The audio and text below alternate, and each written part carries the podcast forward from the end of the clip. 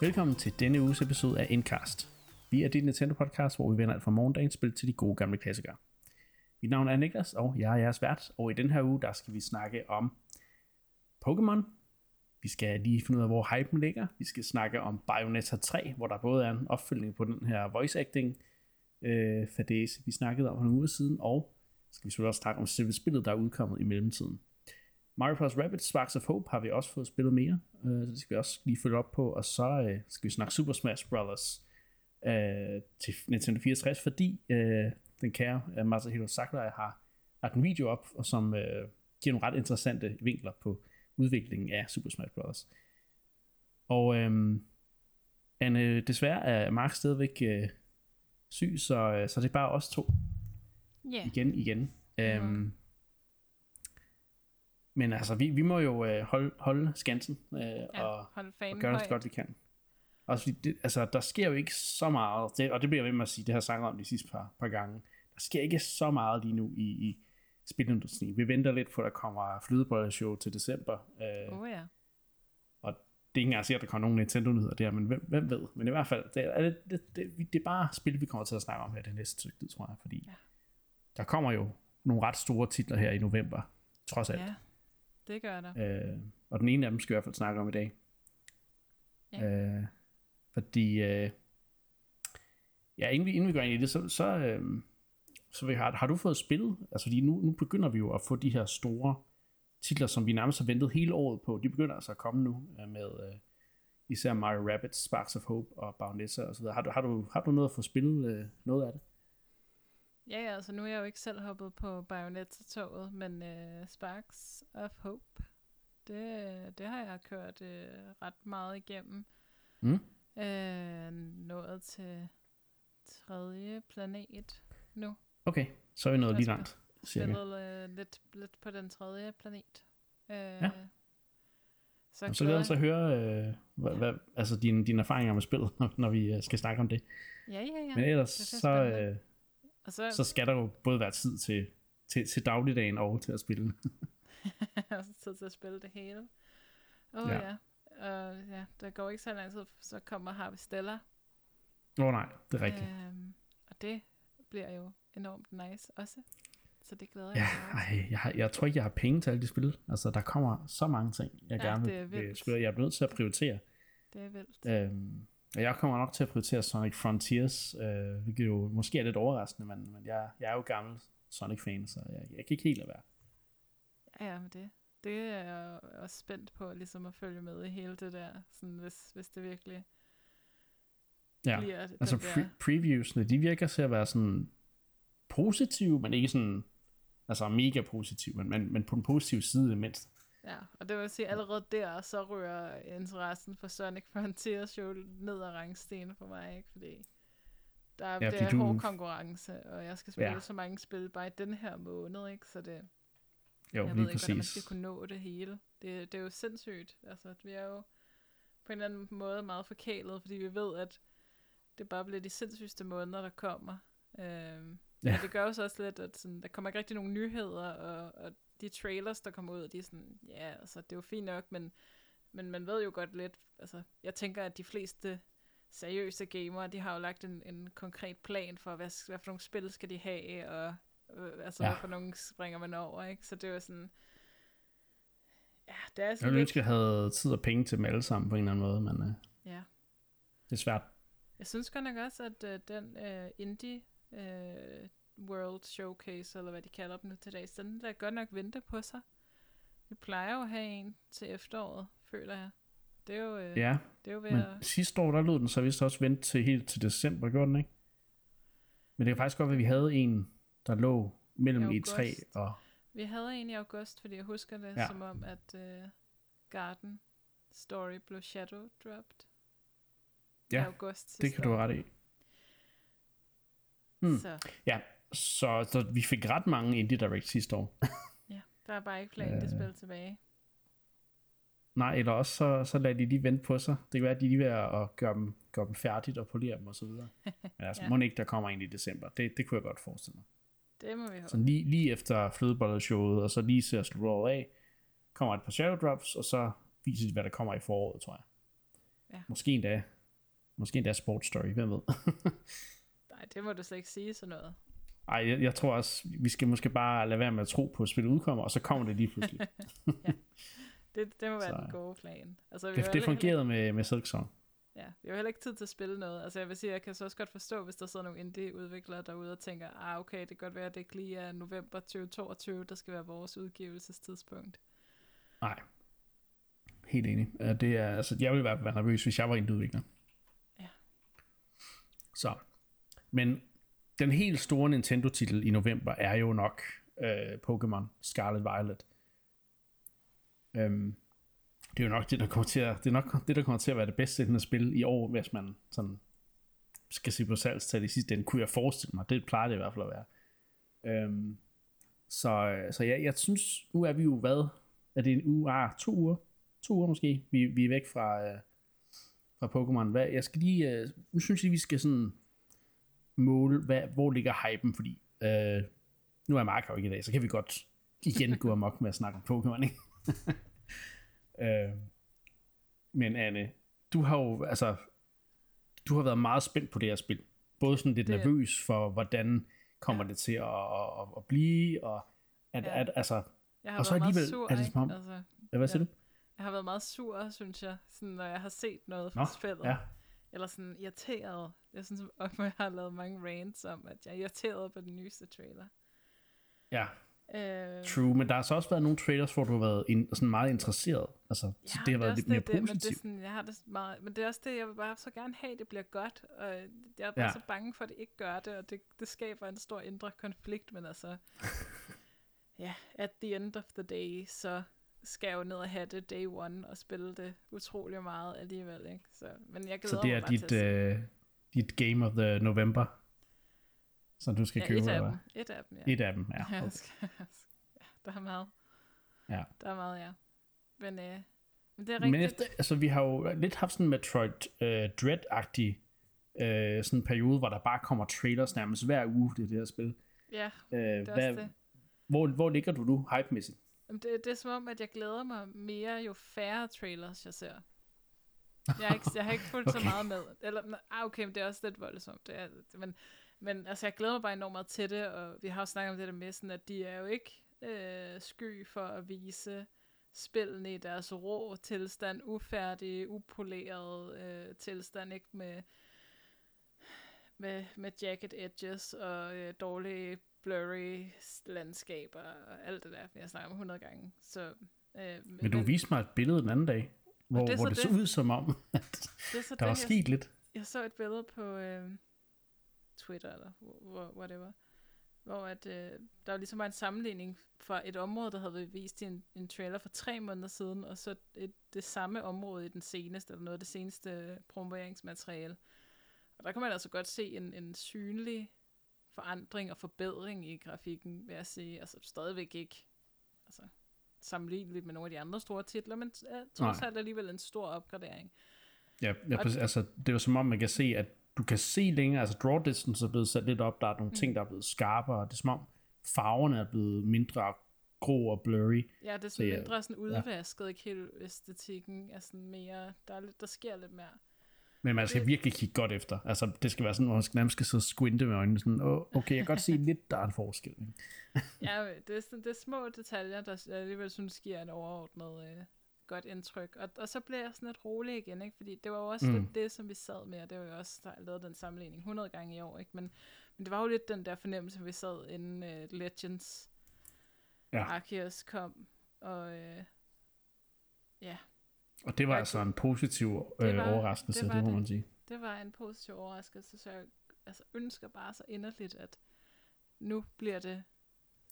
Jeg tror stadigvæk Ja. ikke, det bliver sådan the Pokémon-spil, men det, det, det skal bare blive godt. Jeg håber så meget, det bliver godt. er åbenbart en franchise, der skal tage meget, meget små skridt frem, for endelig at blive, at komme tættere på det ultimative spil. Ikke? Jo, Øh, Jamen, det er og jeg synes, altså, jeg synes med Arceus, der tog de et ret stort skridt, og så her, der synes man, at de tager et lille bitte skridt, hvor de tager nogle af tingene med fra, fra Legends, og ja. øh, jeg kalder det både Legends og Arceus, hvad I ved, hvad jeg mener. Ja, ja. Øh, men, men det, som jeg synes, øh, det som jeg ser mest frem til ved spillet, det det her med, det er den der Breath of the Wild feeling, som jeg trods alt ikke helt fik i, uh, i Legends, men som jeg tror, jeg lidt mere får i det her, fordi de ligesom mm. tager den her åbne, altså den åbne seamless verden med, som virker, altså det er faktisk det, jeg synes, der virker mest imponerende, når jeg har læst re, uh, hvad hedder det, previews, så lyder det som om på folk, at sådan, når de ser, når de har prøvet noget, så føler de, den del, de har prøvet at spille, den er ret stor, og så kigger de på et andet kort, og så ser de bare, at de er en del af sådan en meget lille del af kortet, mm. ikke? Så det er som om, at, at ja. den, den er, det er sådan helt fantastisk stort, det kort, man kommer til at kunne, kunne gå rundt på. Og så også det, det her med, at du har den åbne struktur, du har de der tre paths, du kan vælge at gå efter, når du, eller hvordan du selv vælger så videre, ikke? Jo.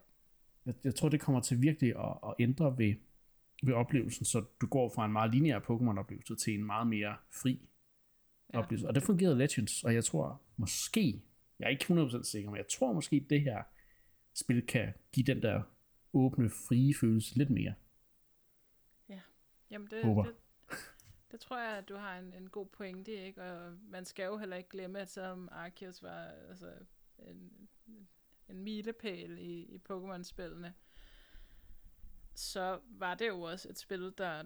Altså man kunne godt se, at det havde jo ikke fået det budget, som det nye mainline Pokémon-spil har. Altså, mm. det var jo ikke lige så stort, der var kun den der ene sådan hopby, og det var jo ikke netop ikke en åben verden, men forskellige åbne områder og sådan noget, så, så man kan sige, ja. at, at der er måske nogle andre ting for Breath of the Wild, som, ja, det er jo bare open world, ikke? Det er jo ikke, fordi Breath of the ja. Wild nødvendigvis har patent på det, men, men der er måske nogle andre dele af den åbne verden, som vi kan se i, mm. i uh, Scarlet and Violet i forhold til, til i Arceus. Så, så jeg glæder mig enormt meget og, og bare til at, at, at se, hvor, hvor meget har de kunne polere det her på de sidste, den sidste tid, og, ja. hvor meget gør de der store øh, ændringer på selve sådan formen, altså, og, og, og som du siger, ikke med, det er ikke lineært, og, det, og du kan tage ting i din egen, i din egen rækkefølge og sådan noget. Det, det, det glæder mm. mig enormt meget til. Ja, og, og så, øh, altså man kan jo kalde Legends for, for Monster Hunter Pokémon, og så kan vi så håbe, at Skyward så bliver Breath of the Wild Pokémon. Følelsen, ikke? Sådan, så vi på den måde kan kategorisere dem som, som, jo. som de ja, ting. Men, uh, jeg, jeg tror ultimativt med målet, altså nu har vi selvfølgelig ikke spillet de nye nu, men jeg, jeg håber stadigvæk, at målet er, at, vi, at, at de ikke bliver separate franchises, men at det ligesom kommer ind, ind i det samme super Pokémon-spil. Altså fordi der tror jeg, at så kan alle være med på den galej, der hedder Pokémon Legends og ja, øh, ja. mainline-spil, ikke? Det, det vil jeg også foretrække helt sikkert, at, at de, de begynder at, at, at fusionere de to øh, koncepter, og så ligesom laver det ultimative ja. Pokémon med en stor åben verden, med combat og, og det der med, at du kan løbe rundt i kamp, og måske endda, at, at du kan lave mere som spiller i kamp, når du venter mellem angrebene, eller Måske du ja. kan sådan t- lave cheers, eller gøre et eller andet, der måske endda ja. kan buffe din, eller måske gøre det sådan gameplay øh, ting, men gør så du, du også føler, at du kan gøre nogle ting. Og det tror jeg også med det her, øh, det her um, autobattling, som de prøver at introducere i, i, uh, i Violet Scarlet. Um, jeg tror, det måske også er med til at, at skubbe det der med at gøre Pokémon-kamp mere dynamisk og mere mm. sådan frit. Øh, det er jo selvfølgelig noget helt andet, end at kunne rende rundt i en, i en kamp, hvor du giver commands og så videre, men det gør også bare, at du kan gøre noget, mens din Pokémon gør noget. Ikke? Øh, og gør, gør, altså bare det fordi, at, at det der er problemet med det gamle Pokémon, det der føles dateret for mig, det er, at det er så langsomt, og at det er så, du skal altid vente på ting, og du kan ikke mm. gøre noget imens, så, så, jo, så kan du sidde og gøre det uden for spillet imens, ikke? så skrive en sms, mens din Pokémon kæmper, det er jo også lidt kedeligt. Men altså, jeg, jeg håber virkelig, at, at de begynder at binde de to ting sammen, og så tager ting så sådan til det næste Pokémon, der så kommer om et år eller mindre, who knows. øhm, det vil jeg nærmest ikke være overrasket over. Men, men at de så kommer ud med at sige, nu har vi bundet de to ting sammen, og så her får du den ultimative nye, moderne måde at spille Pokémon på. Og det bliver måske det sidste øh, Pokémon-spil på den gamle Switch, eller også det, det første Pokémon-spil på en ny Switch, man ved. Nok mere det. Mm. Jamen, det er det. Og det, det tror jeg er fremtiden. Altså, de, de, det bliver jo enormt spændende ligesom at sammenligne salgstallene ikke? Fra, fra Legends og så til, til Scarlet og Violet at se. Mm. Fordi at, jeg følte virkelig, at det var en bevægelse på en, på en eller anden måde. Ikke? Altså, det var så mange af mine venner, som ikke ellers ikke har spillet de nye Pokémon-spil i mange år, som kom tilbage, ikke? og folk, der måske ikke har spillet dem siden uh, Game Boy Advance og sådan noget, ikke? Som, som virkede interesseret og havde hørt om det nye Pokémon-spil, skulle faktisk være meget godt og sådan noget, ikke? hvor at, at Mainline-serien jo har fået lidt et blakket ry, ikke? især også de der OG's, ja. som, som, som vores generation ligesom uh, har været. Ikke? Mm. Så, så jeg glæder mig virkelig til at se, hvordan mainline-spillene øh, her, de, de performer i forhold til, til Arceus. Ja. Ja, ja. Jeg, jeg er rimelig sikker på, at det rammer samme nummer, hvis ikke det bare altså, kommer op på Sword Shield niveau, hvis ikke man nærmest overgår det. Ja, ja. Jeg, jeg tror også, også helt klart, det, det, det, ja, det er en god det. måde at booste det lidt på, men ja. ja. Så ja, jeg, jeg er også meget, meget, øh, meget, meget spændt på at se, hvordan det klarer sig, og jeg, men jeg er næsten 100% sikker på, at det bliver en kæmpe succes, fordi det er Pokémon, after all, så... Det er det. Øhm, men det er ikke det, er det samme med, man kan altid, det, der er også kigget på Call of Duty nummer dengang, den serie var stor, så var det også bare sådan lidt, hvor man til sidst bare sådan tænkte, nå, nu ser det næste lidt mindre, men whatever, det er stadigvæk en populær serie. Altså det, man bliver sådan lidt sådan immun over for de der ballooning-tal, øh, salgstal, ikke? Øhm, mm. Men på en eller anden måde, så ja. Men jeg tror stadigvæk, igen, jeg tror, det bliver en, bliver en kæmpe succes. Øhm, jeg ved ikke, om, øh, om jeg køber spillet endnu. Øh, jeg tror ikke, jeg har råd. Men hvis jeg har råd, hvis jeg finder råd til det, så skal jeg selvfølgelig have det. Men øh, jeg, jeg er meget sådan...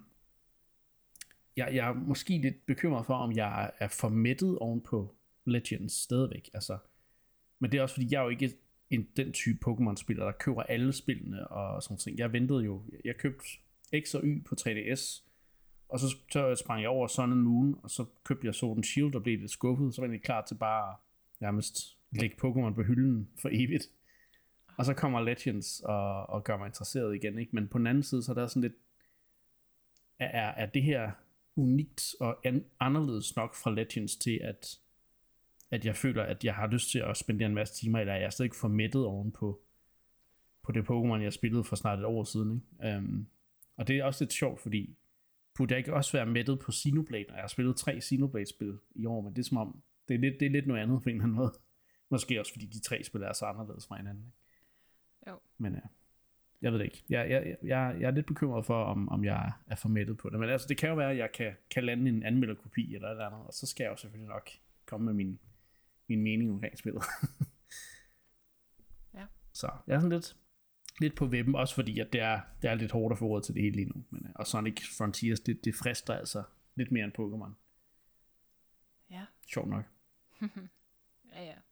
Må ikke, at det hele nok. Ja, det bliver i hvert fald virkelig, virkelig spændende. Og, ja, og, og jeg er også sådan lidt, hvis det får sindssygt gode anmeldelser, hvis du sidder og bare roser det til skyerne, så tror jeg, at I bliver sådan endnu mere tilbøjelig til at sige, okay, så snart jeg har råd, så skal jeg det. mm. Vi må se. Ja, ellers så ligger julen jo lige om hjørnet, ikke? Jo, det er det. Ikke at jeg plejer at få, få spillet julegave, men det, man kan jo altid, man kan altid prøve. Um, ja. Har du mere øh, sådan, du vil sige i forhold til Scarlet eller er du sådan bare, nu er du bare spændt, nu er du bare have spillet, ikke, du gider ikke flere trailers, du skal bare Vent ja, ja. til ja, den det er sådan, jeg har det nu. Ja. Og det er også lidt det, øh, altså jeg er vild med Nintendos måde at lave PR på. Jeg synes, det er rigtig fedt, at de bare går all in og siger, nu, nu spiller det sådan ud, så kommer der bare trailers og ting og sager, så vi kan få solgt spillet. Ikke? Men, men som hardcore gamer, så, så begynder du meget tidligt at sådan suge alt det der information ind i dig. Jeg vil ikke engang sige, om det er hardcore gamer, som spilentusiast, eller hvad man skal kalde sig øh, så, så får du meget hurtigt mættet din sådan, ja, du, du finder meget hurtigt ud, om du vil have et spil eller ej, baseret på de første par trailers. Og hvis du så er i tvivl, så ser du måske nogle flere, eller hvad, men, men jeg synes bare, Nintendo-strategi er god, men jeg kan også godt blive for overmættet på deres PR på en eller anden måde, som, som spilentusiast. Men de skal jo gøre det for at få alle med, kan man sige. Ikke? Så ja, det er bare mig, der er, som du også snakkede om i starten, altså hvor er vi dog forkælet, ikke? Jo, det er det. Så så det var ikke fordi, det var en rant over, oh my god, jeg får for mange trailers.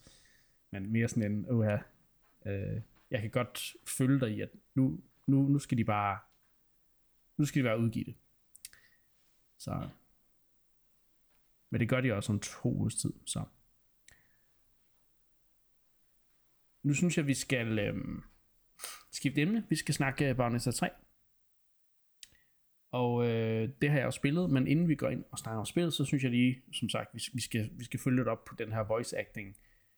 Øh, jeg kalder det en fadese, man kan også kalde det en skandale, man kan kalde det en, et, et drama. øhm, men det startede jo ud, vi, vi, vi, vi gav et, et, uh, i, den, i den forrige episode, der gav vi et, en, en, et summary over hele den der sag. Jeg kan også godt lige hurtigt opsummere, at den forhenværende Baronetta øh, voice actress, der lagde stemme til Baronetta-karakteren, hun opfordrede folk til at boykotte øh, Baronetta 3, fordi hun påstod, hun kun havde fået, eller blevet tilbudt 4.000 dollars for at, at lægge stemme til hele projektet som Baronetta. Og det fandt man så hurtigt, at det var ikke sandt, fordi der kom noget dokumentation frem øh, via Jason Schreier, der sagde, at hun havde fået et meget, meget højere, altså lidt højere, en del højere øh, penge som, som tilbud, altså det vil sige 4, 4, 3-4 sessions for, øh, som giver omkring de der 4.000 dollars, hvilket så svarer til 15-20.000 dollars. Øhm, det havde hun så sagt nej til, og kommer frem, at hun egentlig havde, så spurgte hun, om hun kunne få en, øh, hvad hedder det, six figure sum, så det vil sige en sekscifret, det, så, ja, det er oppe i 100.000, ikke? Øh, og så det og så igen dollars plus royalties for at gøre det. Det havde Pattinson sagt nej til, og så er det så fundet en anden, Jennifer Hale. Og, og, og det kunne Helena Taylor, den her voice actor, så ikke øh, helt, det har hun så ikke kunne, helt kunne leve med, og så har hun øh, lavet hele den her boykot øh, kampagne, som det så viser sig, hun har lavet på baggrund af, hvad kan man sige, fejlagtige, eller måske endda løgnagtige øh, data.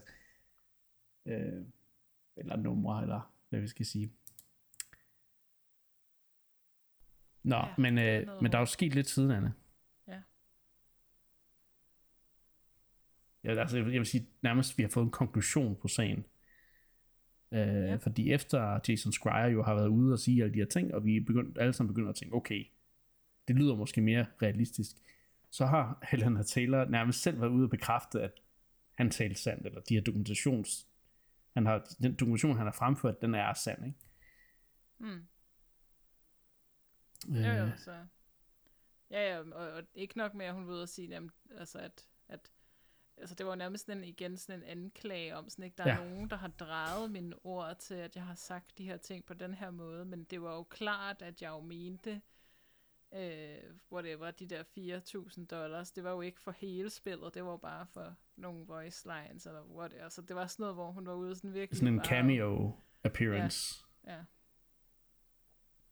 Og, og ja, altså så hun, hun føler sig igen angrebet, og nærmest begynder at øh, i, sin, i sit modangreb faktisk går ind og bekræfter alle de her ting, og man så sidder og tænker, åh, det var lidt et selvmål, men, men i det mindste, så får vi da sandheden frem nu, ikke? jo, jo, og så går hun jo igen ud og siger, ikke, at øh, man skal boykotte spillet, og i stedet for donere pengene til en af en, en velgørende organisation, ikke? og så fremhæver hun så selv, jeg ved ikke, hun tager en, nogle stykker, ikke? Jo. Øh, og så viser det jo så, så at en, en af de øh, øh, velgørenhedsorganisationer, som hun, øh, hun, øh, hun tager, har forbindelse til, til noget anti-abort-kampagne over i USA, ikke? hvilket jo kan man sige, måske heller ikke er det mest sympatiske øh, at støtte som velgørenhed, øh, hvilket mm. jo, altså selvfølgelig kan det være en fejl, men altså det, det, det, det i hvert fald, det ser ikke særlig godt ud for hende heller, at hun så også, øh, ja. Det er også det, der er mange, der også pointerer hendes, hendes fortid på Twitter, hvor hun har liket og kommenteret nogle, nogle, nogle tweets fra nogle ikke så heldige, øh, hvad kan man sige, værdier og ja. og udtalelser og sådan noget. Ikke? Så, så det er som om, der, der lidt danner sig et billede af, at hun måske ikke er så, så good guy, som man, øh, som man måske havde håbet, da hun først startede hele den her boykot-kampagne. Ikke? Hvor hun jo fik rigtig meget medvind, men det kommer mm. selvfølgelig frem, at jamen, hun får medvind på et falsk grundlag. Øh, mm. Og har så mudret hele den her voice acting lønsituation øh, og samtale til, ikke? desværre. Øh, så ja, nu er der ligesom en konklusion, og hun har ligesom ja, lidt vist sig fra sin, sin værste side, øh, kan man sige, og samtidig har Platinum været ude og, og henvise til Jennifer Hales tweets, der var meget, meget professionelt, det læste jeg også op sidste gang. Mm. Øhm, og har ligesom sagt, de støtter op om hende og, og hendes udtalelser, og ja, og, og, og som jeg forstår der også ligesom siger, at, at det der er kommet frem, det er ligesom sådan ting er, ikke? Men, øh, så det er ligesom, nu, nu kan vi lave lidt, nu kan vi binde en sløjf på hele den her øh, sag, og så kan vi håbe på, at det her ikke har fuldstændig ødelagt øh, næste gang, der er en voice actor, der rent faktisk har noget, altså har rent med i posen, der kommer og siger, at jeg er blevet øh, behandlet dårligt, jeg har fået en, en dårlig løn, øh, så håber jeg ikke, at det folk, de, altså jeg tror, at folk kommer til at være skeptiske til at starte med, men jeg håber ikke, det bliver sådan en, hvor det bare bliver, du ved, afvist øh, kontant. det vil være ærgerligt. Ja, det, men det tror jeg nu heller ikke, ikke? Men altså, internettet er jo et forunderligt sted, og du vil kunne finde ja. alle slags holdninger, ikke? Så, så men jo, må ikke de der er jo også de... nogen, der stadigvæk støtter op om, om Helena Taylor, ikke? Så ja. Men øhm, i hvert fald, det gjorde så, hele den her konklusion gjorde så, at, at, at øh, nu har jeg så fået en anmeldelse af spillet, men, men jeg havde egentlig også tænkt mig at købe det, så, så det, jeg havde ikke rigtig nogen øh, noget dårligt som vidtighed med, med at købe det her spil, efter alle de her ting var kommet frem. Jeg tænkte, okay, fair nok. Øhm, men jeg har så spillet Bayonetta 3 øh, i det forgangne uge, og, og øh, til at starte med var jeg sådan lidt, åh oh, nej, det er jo et Bayonetta-spil, øh, kom jeg i tanke om, sådan der bare begyndte at spille prologen. Jeg havde, ikke, jeg havde spillet etteren, og den var jeg ikke super vild med. Og begyndte ligesom at, at være allerede sådan lidt, åh, oh, det, det, er ikke, det er ikke mig det her. Og så spiller jeg alligevel videre og kommer til, til den første, det første rigtige chapter i spillet. Og meget, meget hurtigt så ændrer jeg mening til, okay, det, det kan jeg godt lide det her. Det, det er faktisk ret fedt. øhm, det er alligevel vildt, hva'? Øh, ja, det, og, og, jeg tror det er fordi, at jeg til at starte med ikke helt fatter kampsystemet. Og synes det er sådan lidt, lidt, lidt for svært til at starte med. Jeg forstår ikke helt komboerne og øh, hendes moves og sådan nogle ting. Øh, men så går nogle tutorials og ting, så jeg kan få lov til at, at lære det at kende. Og så står det klik lige pludselig. Plus at de også... Fordi jeg, jeg begynder at i prologen at tænke, okay, så det er bare cutscene, kampsekvens, cutscene, og så er det bare sådan, det kører hele spillet igennem. Men der tror jeg altså også gevaldigt fejl, fordi i chapter 1, øh, og i alle chapters, er der masser af free roaming områder, hvor du kan rende rundt og udforske nogle ting, og finde nogle collectibles, og, og klare nogle små puzzles, eller, eller kan man sige, jump puzzles og, og kampsekvenser og sådan nogle ting. Forskellige challenges. Og det gør bare, at, at gameplayet bliver utrolig varieret meget, meget hurtigt, og øh, jeg kan sige, kampene, det er de her, de bliver kaldt de her verses. Øh, så et verse, det er øh, ligesom en kampsekvens, og så kan du nu se, hvor mange, du har, øh, hvordan du har klaret dig i de forskellige vers igennem øh, banen. Hvilket også gør sådan, at du får, lov, du får måske lyst til at prøve igen, fordi du, du gerne vil have en bedre rating og sådan noget ting. Øh. Men øh, i hvert fald, så synes jeg, at hele strukturen for, for hver bane er super godt skruet sammen. Kampsystemet, når du lærer det at kende, er virkelig, øh, sådan virkelig cool. Øh, kan også være svært til tider, men øh, ja. Øh, og så, så selve det at bevæge sig af spillet er også super fedt, fordi at du kan få unlocket forskellige dæmoner, der ligesom, du ligesom har nogle kontrakter med. Fordi Baronessa er jo en kiks, så hun øh, kan have ligesom de her ja, diabolske kontrakter og, og, og, og heksemagi og ting og sager, mm. du kan gøre brug af. Um, men det gør også bare, at når du så, når du så vælger et bestemt våben, så kan du så også øh, unlocke en traversal for det våben, som, som ligesom, hvor, du, hvor du tager en eller anden dæmonform på, og eller masquerade form kalder det vist, øh, hvor du så kan bedre hoppe rundt og bevæge dig rundt i banerne og klare de der jumping puzzles, eller komme hurtigt rundt mellem fjender og sådan ting. Så jeg synes egentlig, at overall, så er sådan en helt core gameplay loop i Bayonetta 3 er bare så tight og fungerer super godt. Øhm, historien er øh, speciel, som den jo er i de her Bayonetta 3 spil, altså eller Bayonetta spil. Jeg synes jeg altid, jeg helt forstår, øh, hvad der foregår, også fordi jeg har ikke spillet i der og toren. Der er nogle karakterer, der ligesom jeg, en, en, et, en eller to kan jeg ikke huske fra det første spil, men som jeg ikke kan huske, altså hvem er de, og hvad har de været igennem siden etteren og sådan ting, ikke? Så øh, det har været sådan lidt, øh, lidt forvirrende til tider, men øh, meget hurtigt, fordi de som skåret, øh, skåret plottet ud i pap, og ligesom siger, det er det her, du skal, der er noget med noget, øh, met, ikke metaverse, hvad hedder det, øh, et multiverse, som man skal, øh, øh, hvad hedder det, have lappet sammen, så det, du kommer til forskellige virkeligheder, hvor der er forskellige udgaver af Bayonetta. Øh, for eksempel så den første, de første, det første tema, det er de første tre baner, de som har ligesom baner ligesom delt ind i, i tre grupper, og så har hver gruppe ligesom sit eget tema. Og det første tema, det er, hvor du bliver øh, smidt ind i Tokyo, øh, Tokyo Midtby, hvor der, det der bliver angrebet af de her, der er sådan nogle onde øh, fjender, som ikke er dæmoner, og de er heller ikke engle, fordi det er dem, hun plejer at kæmpe mod hver især. Men mm. nu, nu kæmper man mod nogle homunculi, som der har sådan et eller andet sky, skytema, så de hedder altså et eller andet med, ja, du, du, jeg ved ikke, om du, jeg kan ikke engang huske, der, der er ligesom de her øh, navne på forskellige typer af skyer, det er ligesom de, de ting, de navne, de bruger til at navngive de her øh, fjender, det er lidt, meget, det er lidt specielt. Um, Hmm. Men ja, de er ligesom menneskeskabte på en eller anden måde, øh, og kommer fra et eller andet andet univers. Øh. Og dem, de, de, de er så ved at smadre Tokyo, mens du så render rundt og, ja, og kæmper mod dem. Øh, og så videre. Det, det er bare, altså, leveldesignet er fuldstændig skudt i hovedet øh, på den fede måde, fordi det bare er skyskraber, der vælter, og der er nogle sekvenser, hvor du ligesom skal påtage dig din, din masquerade form og sådan løbe igennem og dodge ting. Øh, så ligesom sådan nogle on-rails øh, øh, traversal sekvenser og sådan nogle ting. Jeg synes, det er virkelig, altså der, igen, der er virkelig meget variation i det, øh, og der, der er virkelig bare crazy på den fede måde. Jeg tror, det er den bedste måde, jeg kan beskrive hele spillet på nærmest. ja. ja, det lyder vildt. Ja.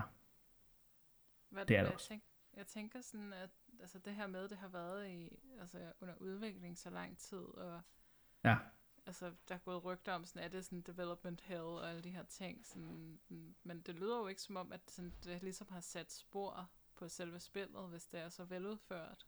Ikke indtil videre. Jeg, jeg har kørt, hvad jeg er i gang med det fjerde tema, så jeg har jo klaret 10 baner eller sådan noget. Plus nogle bonusbaner. Så det, jeg har i hvert fald spillet, spillet 10-15 timer, tror jeg, hvis ikke mere. Um, og jeg synes ikke, der er nogen, lige nu er der ikke nogen spor af, at, at der er noget, der har været undercooked, eller noget, der ikke fungerer, som det skal. Øh, så det virker som om, at, at indtil videre har de brugt tiden godt, altså de har taget sig tid med at få det optimeret, det kører, altså det kører flydende. Øh, jeg, jeg kan ikke helt finde ud af, om det er om det er 60 eller 30, eller om det er unlocked indimellem. Men jeg, jeg har i hvert fald ikke bemærket, at det har, øh, der har været problemer med spillet øh, i performancemæssigt. Grafisk set ser det også, altså et Switch-spil.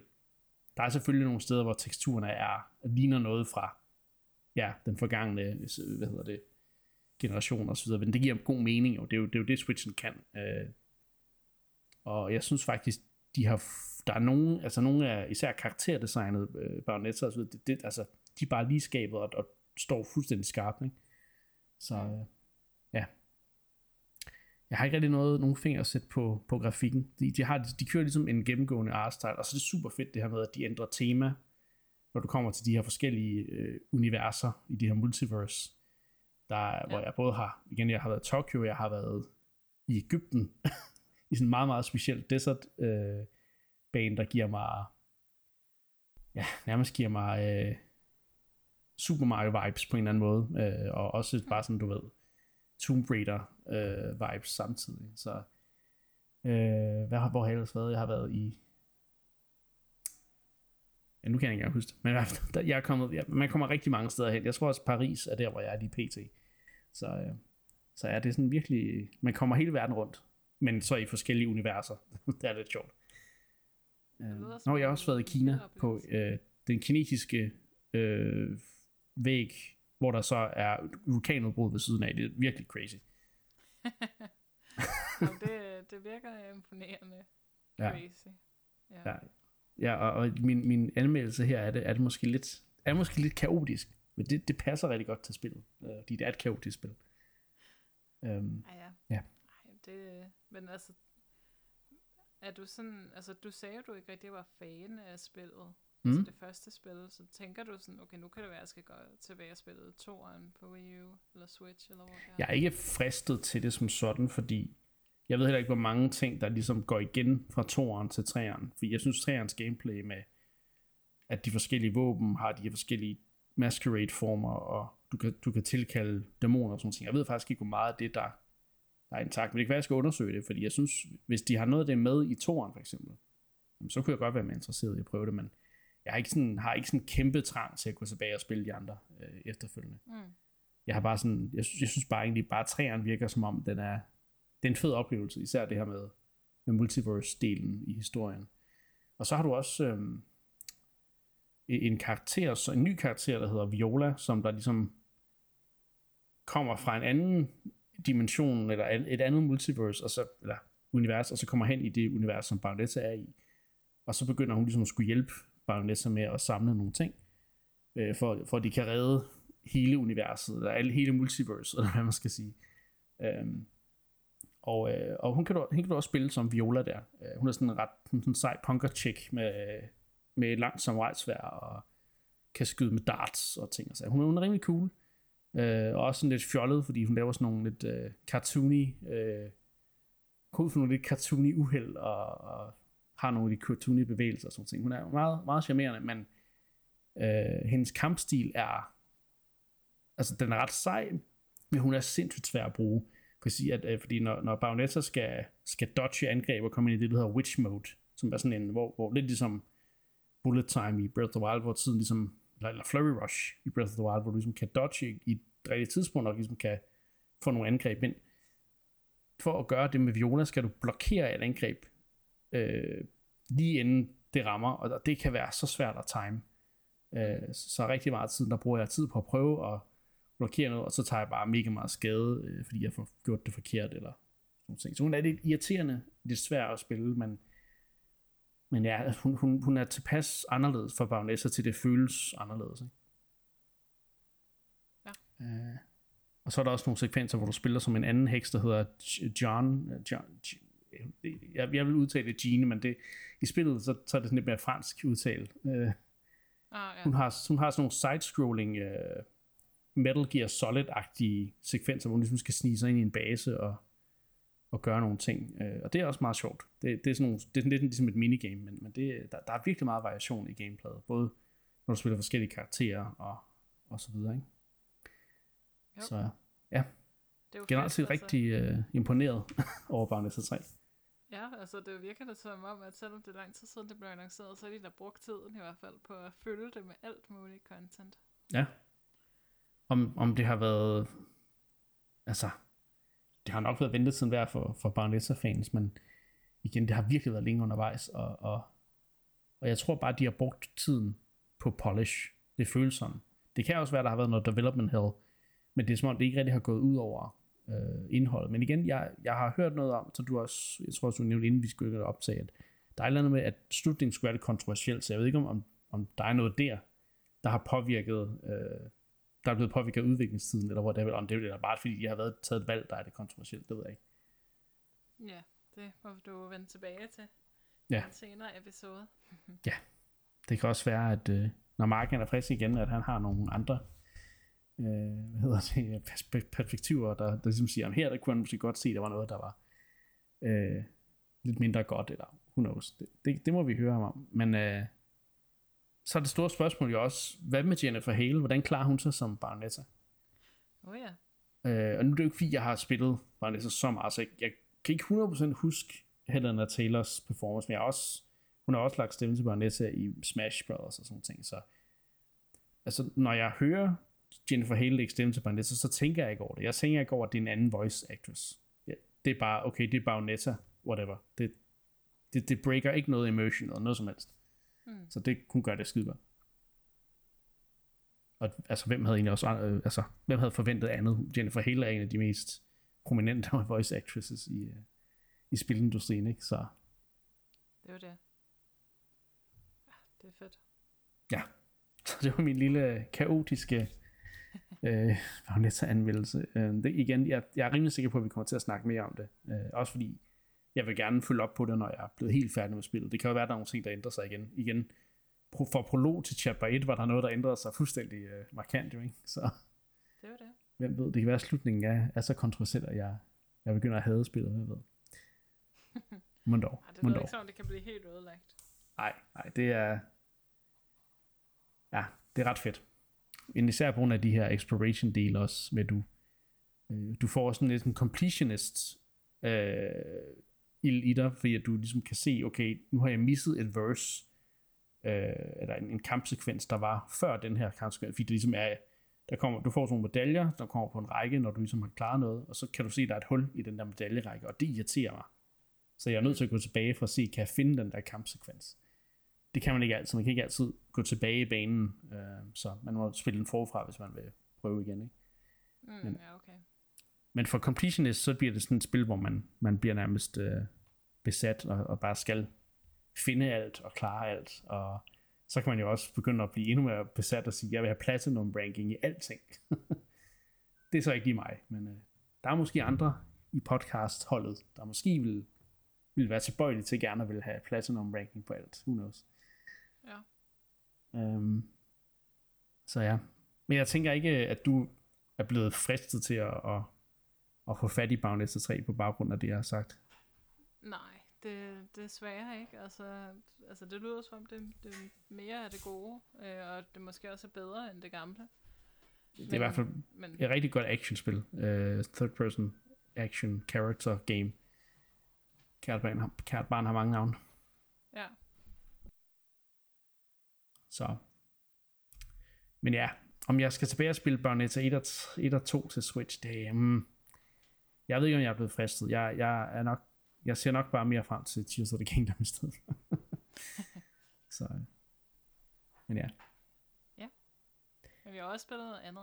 det har vi nemlig. Øh, og det er et spil, som, øh, som du har spillet en del øh, mere end Bayonetta 3 i hvert fald. Og det er jo Mario Plus sige. Sparks of Hope. Vi snakkede lidt om det i, i forrige episode, men det var jo selvfølgelig kun lige baseret på det første, de første par timer nærmest, ikke? Jo, Hvad, hvad, nu er du kommet til planet 3. Er du stadig Ja. begejstret? ja, det er jeg. Jeg er stadig ret begejstret, det må jeg sige. Altså, Mm. jeg synes, at, øh, at øh, kampen er sjove, og jeg synes, at de her, altså, den her åbne struktur, der ligesom er i forhold til det gamle spil, den synes jeg passer enormt godt til mig. Jeg kan godt lide det med sådan at, at, at gå rundt og explore verdenen og se, om man kan finde alle øh, planetmønterne og samle Ja. det hele og sådan noget. Det, det synes jeg fungerer ret godt. Øhm, så det, jeg synes, at øhm, verden 2 og også dels verden 3 øh, har, altså, jeg synes ikke leveldesignet på, på verden er sådan super godt. Det er sådan meget svært at finde rundt, føler jeg. Det er ikke, sådan, det er ikke så tydeligt, og det er ikke så tydeligt markeret på kort og sådan noget. men Det er altså mindre detalje.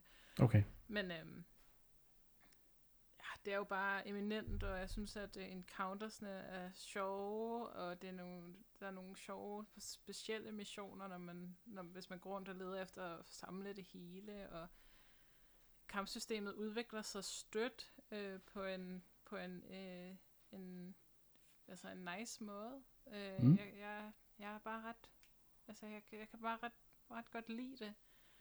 Øhm, og, og sådan, jeg synes, det, det er jo altså enormt accessible, ikke? Altså, det er virkelig, go- det er virkelig et spil, der er god til sådan at introducere øh, de mechanics, der kommer langsomt ligesom bygge ovenpå, ikke? Så du starter med at have, kun at have to karakterer, når du kæmper, og så bygger du så op til at have tre, og nogle gange fire, og sådan noget. Ja.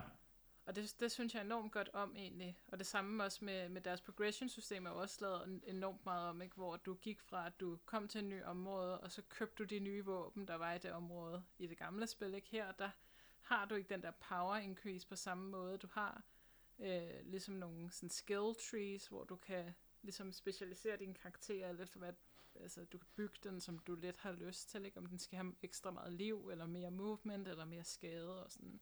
Ja, du kan også frit sådan skifte om, jo, hvis det er, du, du laver et billede, du ikke rigtig synes om, kan du gen, genskabe det, uden at det koster dig noget, ikke? Det er jo det. Og det, det, det synes jeg er enormt. Det, det, jeg elsker de der skill trees. Det, det, jeg synes, at de er, er ret vellykkede, og, og karakterernes abilities, og, øhm, og så også det her øh, Spark-system, jo, som ligesom er det nye store, ikke? det er også på titel, øh, titlen, ja, ikke? Spark af de her søde øh, Luma-kanin-fusioner, øhm, som, som du finder en hel masse forskellige af, og det giver ligesom nogle ekstra abilities til din karakter i kamp, som du sådan kan mixe og matche, som du har lyst, ikke?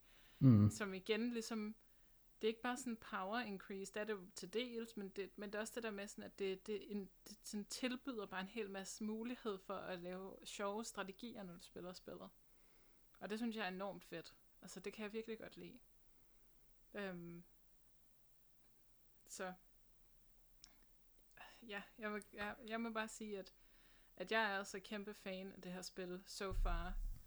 Øh, jeg synes, det gør rigtig mange ting rigtig, rigtig godt, og jeg kan godt lide den øh, retning, det ligesom er taget i. Så jeg tror faktisk, jeg er større fan af det her, end jeg overhovedet har været i etteren. Altså, der er så mange ja. ting, jeg er vild med. hvad, hvad spørger jeg sige? Øhm, altså, det, en, en ting, som jeg synes er lidt irriterende, ja. er øh, de der random encounter, eller de er jo ikke random, men, men det her med, at der er fjender, øh, encounters, der ligesom respawner, ikke? så når du løber rundt ud i verden, så kan der løbe en, en kaninfjende rundt, og så hvis du løber ind i den, eller den løber efter dig, og løber ind i dig, så kommer du så ind i en, en lille øh, kamparena. Ja. Og det er egentlig sådan, okay, det er meget sjovt, de der små arenaer, men, men meget hurtigt bliver det også øh, meget ensformigt, og fordi de bliver ved med at respawn de her kaninfjender, øh, så bliver det sådan, altså så får det lidt den der træls ting, som random encounters normalt kan have. Altså du, du bliver bare sådan lidt, du vil hellere egentlig bare gerne undgå fjenderne. Altså jeg, jeg, der, der, der tror jeg måske, at jeg, jeg ser ikke rigtig potentialet i, at der skal være respawn fjender, fordi du har ikke rigtig brug for at grinde. Altså, det er jo ikke et spil, hvor der er brug for at grinde på nogen måde. Altså, jeg spiller det på hard, og altså, det, det er jo altså, strygende let. Øh, langt, langt de fleste ja. af challenges, ikke? Så der er ikke rigtig nogen behov, noget behov for at grinde, så jeg forstår, altså det er fint nok, at de sætter nogle af de der små encounters, det er da også meget sjovt, og så er det lige noget mindre, ikke, for at shake det lidt op. Men når du så for eksempel, og det var sådan det koblet lidt sammen med den anden frustration, jeg havde enormt svært at finde rundt på isplaneten øh, i lang tid. Mm. Og hvis du så løber ind og ud af en grotte for eksempel, så er fjenderne så tilbage igen, ikke? og så skal du så kæmpe med dem, fordi der er mange af dem, du ikke kan løbe fra og sådan noget. Så, det, så, så extender det ligesom spillet på en lidt irriterende måde. Altså det er jo ikke fordi, det er sjovt at spille random encounters igen og igen. Nej. Øh, så, så det er ligesom nok sådan noget af det, jeg synes er mindst interessant. Øhm, det er godt fuldt ind. Øh, jeg kan godt lide, lide ideen, og jeg kan godt lide det her med, at de har dem rendende rundt, og man kan komme i kamp med dem videre, men, men det at skulle gentage det, det, det har jeg ikke nogen interesse Jeg, jeg plejer nu at, at, at, at så vidt muligt undgå dem, øh, men, mm. Men altså ja, det, ja, det er ikke altid, ellers, man kan. eller, ellers så skulle der, altså en, en, en anden løsning, som jeg kunne forestille mig, kunne have været, at hvis de, altså, fordi lige nu, hvis du møder en, en random encounter, der er lavere level end dig, så skal du stadigvæk tage den men der kunne de jo godt have gjort et eller andet mere, hvis, hvis øh, den var fem levels under dig, så klarer du den bare med det samme, eller de flygter fra. Der er ikke nogen af de der quality of life ting, som Ligesom i Paper Mario. Ja, ja, præcis. Ikke? Ja. Øhm, så, så altså, det, men det er jo, det er jo så stadigvæk ikke en, en stor ting, men, men det er sådan et irritationsmoment, ikke? Når, man, når det ligesom er sådan lidt en collectathon, og du skal rundt og finde, altså fordi det er jo de her, de, altså jeg synes jo, de minder lidt på en eller anden måde om sådan Mario Odyssey i verden, ikke? Med sådan, så er der no. x antal coins, og det er nogle forskellige challenges, og på en eller anden måde, så er det bygget op, sådan, så det lidt minder om en Mario Odyssey planet, eller verden, eller hvad, hvad det var. Um, ja, så, så de der random encounters, de bliver, de bliver bare lidt nederen på sigt, men altså, det er, det er, det er trods alt en mindre ting. Øhm. Ja, jo jo, men, men det er stadigvæk, det er stadig nok. ja, ja. Så. Og så kan man sige, at så meget som jeg elsker progression-systemet med sparks og med talent trees, øhm, så synes jeg sådan, at det du kan kollekte med nye våben, det, det, i stedet for at du har nye våben, har det jo så været, at du finder våben skins, og det synes jeg måske, altså det er meget sjovt, men jeg synes ikke rigtigt, at det giver noget sådan, hvor, altså, der kunne jeg godt på en eller anden måde stadigvæk lidt savne de der opgraderede våben, hvor du kan se, om nu skader du mere, fordi det, det bliver på en eller anden måde lidt gemt væk, det power increase, Ja. ja. du får i løbet af spillet. Eller også kunne du i hvert fald bare have så nogle af de her, altså i stedet for skins, så havde du ligesom modifications til våben, så du kunne købe, at dit Mm. våben har mere splash damage, eller har, får et bestemt element, men det er selvfølgelig der, hvor Sparksen skal komme ind, så jeg, jeg kan også godt forstå, Ja. hvorfor de har de er gået væk fra det, men, men jo, jeg kan godt føle, at skins er måske ikke, det er måske ikke det, jeg har lyst til at bruge Planet Coins på. Det, der, Ja, der er altid den der nøgle til det der secret area. ja, du det kan skal. Det, Ja. det er den første, jeg sparer op til, og så, det, hvis jeg har lidt til overs, og jeg skal selvfølgelig på et eller andet tidspunkt tilbage og klare nogle flere quests, ikke? Så, Mm.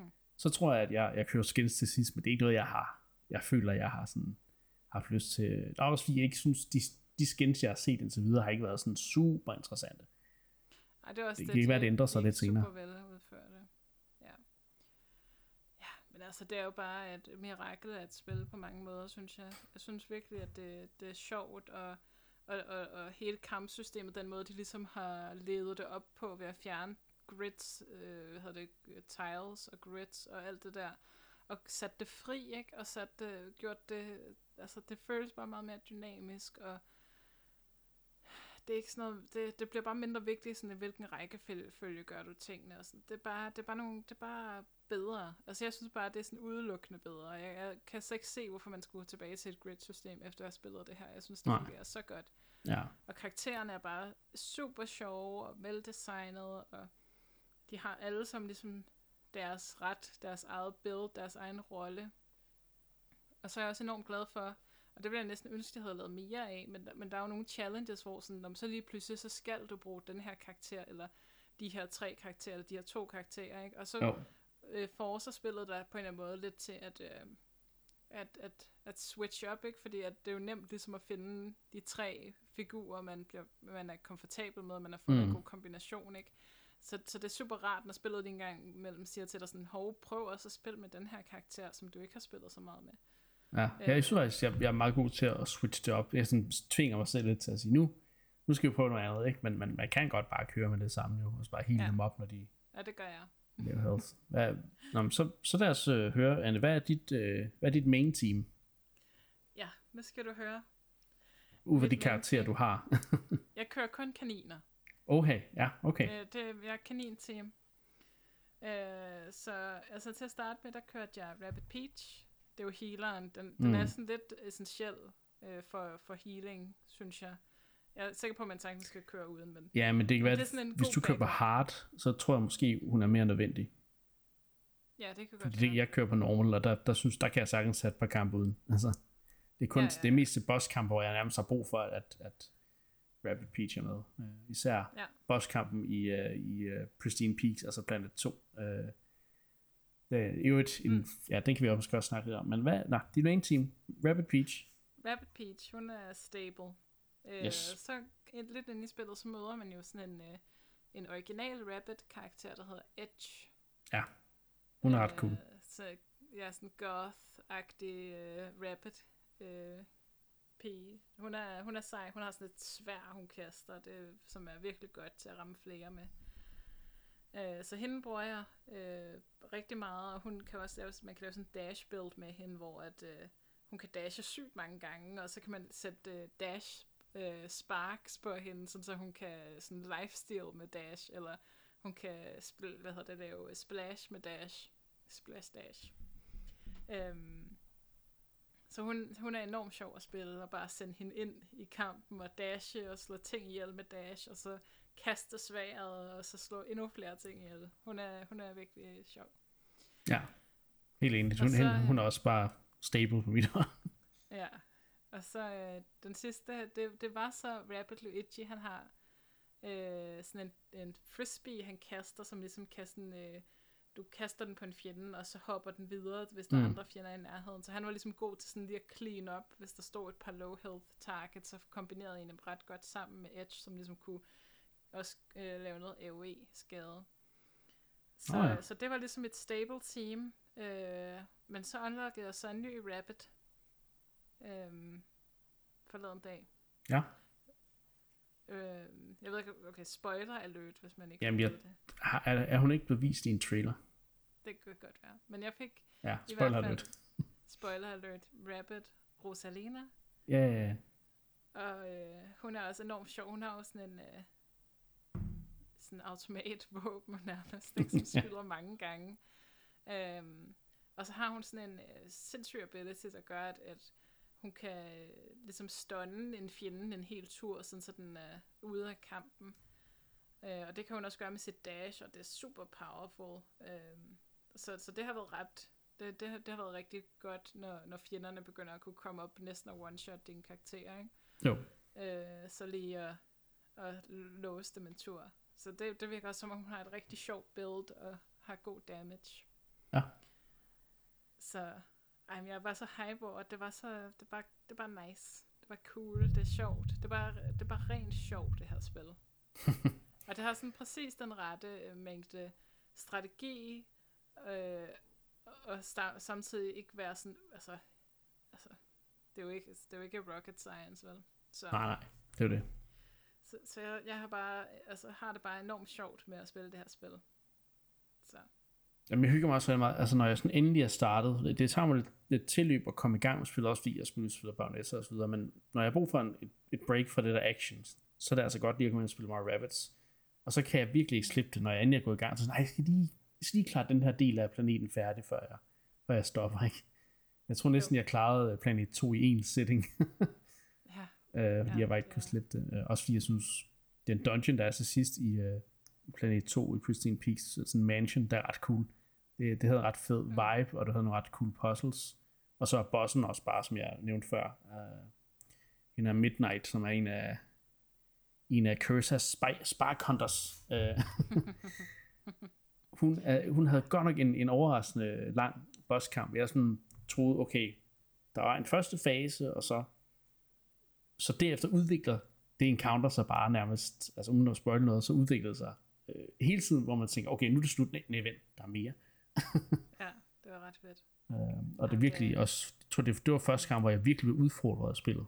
Øh, mm. Fordi jeg var nødt til at tage det, jeg tror jeg var nødt til at prøve det tre gange, før jeg sådan rigtig kunne komme igennem, uden at øh, ja, fejle fuldstændig, fordi der var nogle ret irriterende, men altså på den gode måde irriterende øh, fjender, som var, hvor man lige skulle sådan virkelig tænke, okay, hvor skal jeg placere mig, og hvem skal jeg, skal jeg dele mig, eller skal jeg holde mig sammen, også fordi at du i, i det encounter får lov til at have fire karakterer, ikke? hvilket er ret, ret vildt ja. for et Mario Rabbit-spil. Ja.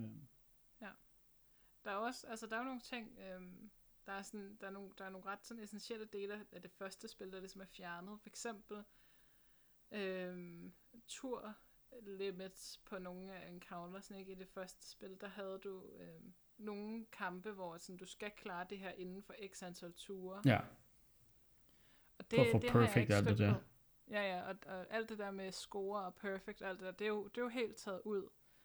Øhm, hvilket er lidt, igen en lidt sjov øh, hvad hedder det, beslutning at tage, fordi altså, det ligger jo godt nok i, det ligger jo i, i god tråd ligesom med, med, med sådan generelt, at spillet gjort meget mere tilgængeligt, øh, og det er meget mere sådan, altså altså, det, ja, det, er ikke, det er ikke så svært at gå til, vel?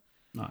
Øhm, men, men, men man kan sige, det, det gør også noget ved spillet, ligesom at du ikke har det der rush nogle gange, så kan man godt bare stå og lurpasse en hel masse, og sådan, så venter vi da lige to ture til, fordi så kan jeg nå hele en gang til med Peach, inden vi kommer ud af kampen og sådan noget. Mm. Hvor at, at, der, kunne det, der, der savner jeg lidt nogle af de der encounters, hvor man siger sådan, prøv at gøre det inden for de her antal ture.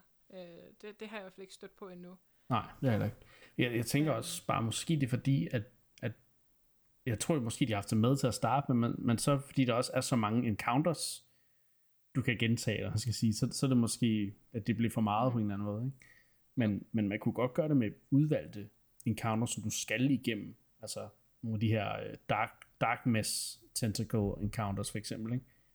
Der kunne du mm. godt have sådan en, en challenge mode, hvor du, eller en challenge difficulty, eller, eller andet, hvor du kan gentage det og så klare det øh, inden for et bestemt antal ture, og på den måde få nogle flere rewards, men det kan også være, at det, det bare var for mange rewards, eller eller andet den stil. Selvfølgelig kunne du også bare gøre det, så du fik flere coins og gems, ikke? Men, eller ikke gems. Hvad, hvad hedder de? Øh, Starbits. Hvad, hvad sagde du? Starbits. Starbits, lige præcis. Jeg er sådan lidt, åh oh, nej, hvad hedder det i Galaxy? Ja, Starbits.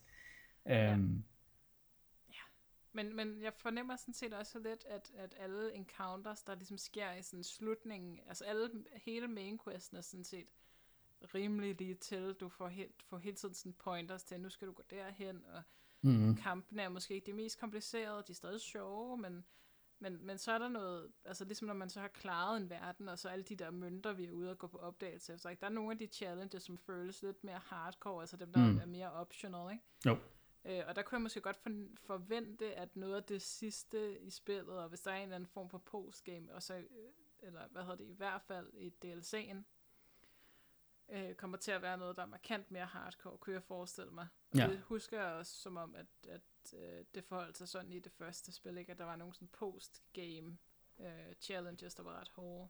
Um, Ja. Men ja, overordnet set, der er jeg virkelig bare fan af den retning, de har taget, og det, jeg synes, det er frisk pust, og de også ligesom har shaket det hele op og sagt, at vi, vi, vi erstatter de gamle øh, effekt, statuseffekter, man ligesom kunne lave, og finder på nogle nye, som nogen kalder lidt det samme, men andre er, er, er, er unikke og sådan noget, så øh, så i stedet for at vi havde de der spring-effekt og øh, øh, honning-effekt og sådan noget fra det gamle spil, ikke, så er det jo mere sådan traditionelt nu med, ikke, med sådan noget freeze og ooze og shock og sådan. Ja, Øh, ja. Og det, det, det, det er et sjovt valg, ikke, ligesom at, ikke at køre videre i den, den samme det samme univers nærmest, ikke at køre det lidt mere, det er sådan lidt mere fantasy-agtigt, ikke, hvor det var sådan lidt mere Jo, gøjl det føles og på mange måder mere sige. som et klassisk rollespil, Ja, mens det samtidig føles så meget mere moderne end det første spil, ikke? Så det er sådan lidt... jo, Ja, det er meget sjovt, der er den der... Øh, ja, men, men de har Ja. virkelig lavet et univers, føler man nu. Altså, at de, det er ikke bare Mushroom Kingdom Mario-universet. Der er ligesom... Rabbits har ligesom på en eller anden måde inficeret det hele. Øh, og du har stadig de der store pizzastykker, der ligger på et træ, eller andre random, sådan en eller anden blæksprutte, der sidder i en spand og begynder at tæve en rabbit og sådan Altså, de der ting, Mm. de, de der random ting er stadigvæk en del af det, ikke? Jo. Så øh, men jeg synes, der, det, jeg synes også, det er mere gennemgående. Altså, især de forskellige planeter har nogle fede gennemgående temaer, og så videre. Ja. Jeg glæder mig virkelig til at... Jeg er næsten kun lige landet på planet 3. Det glæder mig Ja. virkelig til at undersøge, fordi det har, et- det har et virkelig fed sådan efterårs Halloween-vibe nærmest. mm, mm, ja. Ja, jeg vil sige, at det, det eneste, der er sådan lidt skuffende, jeg synes, at fjenderne er ret ens generelt. Jeg synes ikke, der er sådan nogle rigtig sjove fjendedesigns endnu. Det er Og meget der går lang tid imellem, de introducerer nye fjender, øh, og når ja. De så gør det, så er det ikke fordi, de er markant anderledes. Nej. Det kan være, det ændrer sig. Der, det kan være, ikke? Altså, det, de introducerer virkelig ting langsomt. Øh, eller, altså, jeg synes egentlig, det er en meget god pace, men, jeg, men det er jo sådan, altså, der går noget tid, før man ligesom unlocker alt og ser hele kompleksiteten af spillet. Mm. Øh, men, men der er sådan, der kunne godt være lidt mere variation i fjenderne også. Ja. Mange af dem er bare hætteklædte kaniner, ikke? Øh, der kunne man godt have ønsket sig lidt mere variation, men, men det, det kommer lidt hen ad vejen Ja, alligevel. Ja. Men fantastisk. det er, altså, det er Ja. helt klart et af de, de bedste spil til Switch i år allerede, kan jeg sige. Altså, det, Mm. det er så gennemført, og det er super flot, selvom det måske ikke er så flot som etteren, så det er stadigvæk, altså, fordi at de også selvfølgelig også har skulle nedtone noget kompleksitet, fordi verdenerne er større, ikke? Men jeg synes stadigvæk, at det er, det er imponerende Det er spil, og, og det er fedt, at Ubisoft stadigvæk har i hvert fald et studie, der laver crazy, højkvalitets ting. Øh, og det, ikke, og det helt ikke bare er looter shooters, og jeg ved ikke, looter shooters, men i hvert fald shooters og open world øh, spil med den samme struktur igen og igen. Altså det, det, det er lidt det, jeg føler, Ubisoft er blevet, men så har de stadigvæk nogle, nogle, nogle af de små studier, der laver magien. Det har den der Rayman-magi på en eller anden måde. Ikke? Jo. Så Og apropos Rayman, så er der også blevet annonceret øh, Season Passet, hvad det ligesom giver adgang til, ikke? Med, okay, det har jeg ikke. Øhm, nå, der er jo ellers, øh, hvad hedder det, noget med release schedule, ikke? Der kommer en, der kommer en, øh, en kampagne med Rayman, han er også blevet vist. Ja, ser Rayman fedt. på promomaterialet, og så kom der vist, øhm, der kom et andet, der kommer en ny planet også næste år, en ekstra planet. Øh, Okay. og så kom der vist noget, noget mindre opdatering her snart. Men, øh, men, men øh, det, det bliver sådan helt separat øh, DLC-eventyr med, med Rayman, der kommer næste vinter. Er i stil med Donkey Kong hele tiden. Det tænker jeg. Ja, og så en ny plads. Det er også en, det er også en oplagt DLC, det her at lave en ny planet, som du kan udforske. Ja. Så det er, ja, det er, altså, indtil videre, der er alt øh, ved det her spil bare øh, virkelig nice. Øhm, selvfølgelig er der de der små, lidt øh, irritationsting, men igen, det er jo ikke noget, man, man kommer til at virkelig trække spillet ned for, øh, synes jeg. Nej, det synes jeg heller ikke. Øh, men jeg håber, at... Øh, altså nu har jeg jo så haft glæden af at spille det sammen med Mark, som jo desværre ikke kan være her. Mm. Øhm, og han er, han er ikke lige så begejstret, som, som vi er, kan jeg godt afsløre. Så, så jeg håber lidt, at han kan komme og, og give os sin... Give noget modspil, ja. Ja. Jamen, det, det, er også, det er også mit, mit indtryk. Jeg, øh, jeg fik sagt til en End Night stream, at det var, jeg tror ikke, han så med, men at jeg havde en fornemmelse af, at han måske ikke var lige så, øh, øh, hvad hedder det, jeg ved det ikke, det, nu er det bare, det er sådan, det er sådan hot take på, hvad jeg tror, Mark måske vil synes er dårligt. Nu må vi se, at det, det holder stik, når vi kan spørge ham på et tidspunkt. Men jeg tror måske ikke, at han er så vild med måden, som du har random, eller goes on random encounters på, øh, og Mm. hvad hedder det, altså fordi at, at det på en eller anden måde tager dig ud af verden, fordi arenaerne er jo ligesom designet ind i, i verdenen i etteren, hvor det ligesom er, at Ja. du går ned øh, til det næste område, og så går du ligesom bare direkte ind i kamp på en eller anden måde. Ikke? Mm. Hvor, hvor her du ligesom hele tiden bliver transporteret ud af den verden, du er i, over til en, en arena, øh, en kamparena, ikke? Og, og, og det, øh, Jo. det gør jo, at du har flere muligheder, men det gør også måske, at immersion måske kan falde lidt, så jeg ved det ikke. Det, det bare en af de ting, jeg tænker, det kunne godt være noget, han vil måske være mindre begejstret for. Jeg ved det ikke. Så er i hvert fald teaset lidt ja, til, når Mark han er back. så men øh, jeg, jeg er i hvert fald, altså, jeg også fordi, jeg har jo ligesom, jeg kan godt lide etteren, men det var ikke ligesom, jeg roser ikke så højt til skyerne, som alle andre gør nærmest, fordi at jeg, jeg, jeg synes, det er et godt spil, men det manglede bare et eller andet for mig til ligesom at, at jeg har fået lyst til at spille, jeg har aldrig gennemført det første spil, så det er sådan, jeg, jeg har mere lyst til at spille toren, fordi det har de her udforskningselementer og, og quests, og, og, og, og der er lidt mere en, en historie, der, der fanger mig på en eller anden måde. Ikke fordi den er super dyb eller noget, men det er som om, der er nogle elementer, der, der gør, at jeg får lyst til at se den næste planet, jeg får lyst til at se øh, den næste quest, og hvad er det for nogle svære challenges, der gemmer sig i den her verden, og hvad er det for nogle puzzles og sådan ting. Det var der også i etteren, men jeg føler bare ikke, jeg følte bare ikke helt, at jeg glædede mig til at se, hvad den næste world i, i Mario Rabbids 1. Så, så for mig føler jeg, at det her spil, det tiltaler mere mine præferencer inden for spil. Men, øh, men jo, det er jo, det er jo spændende at se, fordi det er jo alligevel markant anderledes end etteren på mange punkter. Øh, Ja. Så det, jeg, vil, jeg kunne godt forestille mig, at der er nogle af, af de gamle øh, sådan elskere af det første spil, som er sådan lidt, ah, der er nogle ting. Jeg, jeg ved også, øh, en af vores lyttere, Jonesy, øh, har, har også prøvet at skrive lidt om, om spillet på, på vores Discord og udtale sig lidt i nogle streams, jeg har, jeg har hostet og så videre. Hvor han, til at starte med var han sådan lidt, ah, jeg er ikke så vild med de her øh, active, dynamiske dele i, i et turbaseret spil. Altså det her med, at du, når du øh, hvad hedder det, takler en bobber, så har du ligesom en timer, der begynder at tække ned, inden du skal nå, at du simpelthen når at, at kaste den væk på en eller anden måde. Ikke? Så du har ligesom nogle, nogle små i gåsøjne stresselementer, selvom det er turbaseret spil. Og dem kan jeg egentlig godt lide, fordi jeg føler, at det gør gameplayet mere dynamisk, men jeg kan også godt forstå, hvorfor den, der bare vil turtle sig igennem hver tur, og ligesom bruge tid på at finde ud af, hvad er det bedste, mest taktiske valg i det her i den her tur. Altså, jeg kan godt følge den der kan man, tankegang, men jeg er måske ikke, det er måske ikke noget, der tiltaler mig lige så meget. Jeg kan godt lide det dynamiske i. Altså, jeg kan godt lide, at turbaseret spil har en dynamisk del. Det er også det, jeg altid godt kunne lide Final Fantasy, øh, fordi de har det active time battle, som er turbaseret, men du kan ligesom påvirke, hvor hurtigt det bliver din tur igen, eller hvad man skal sige.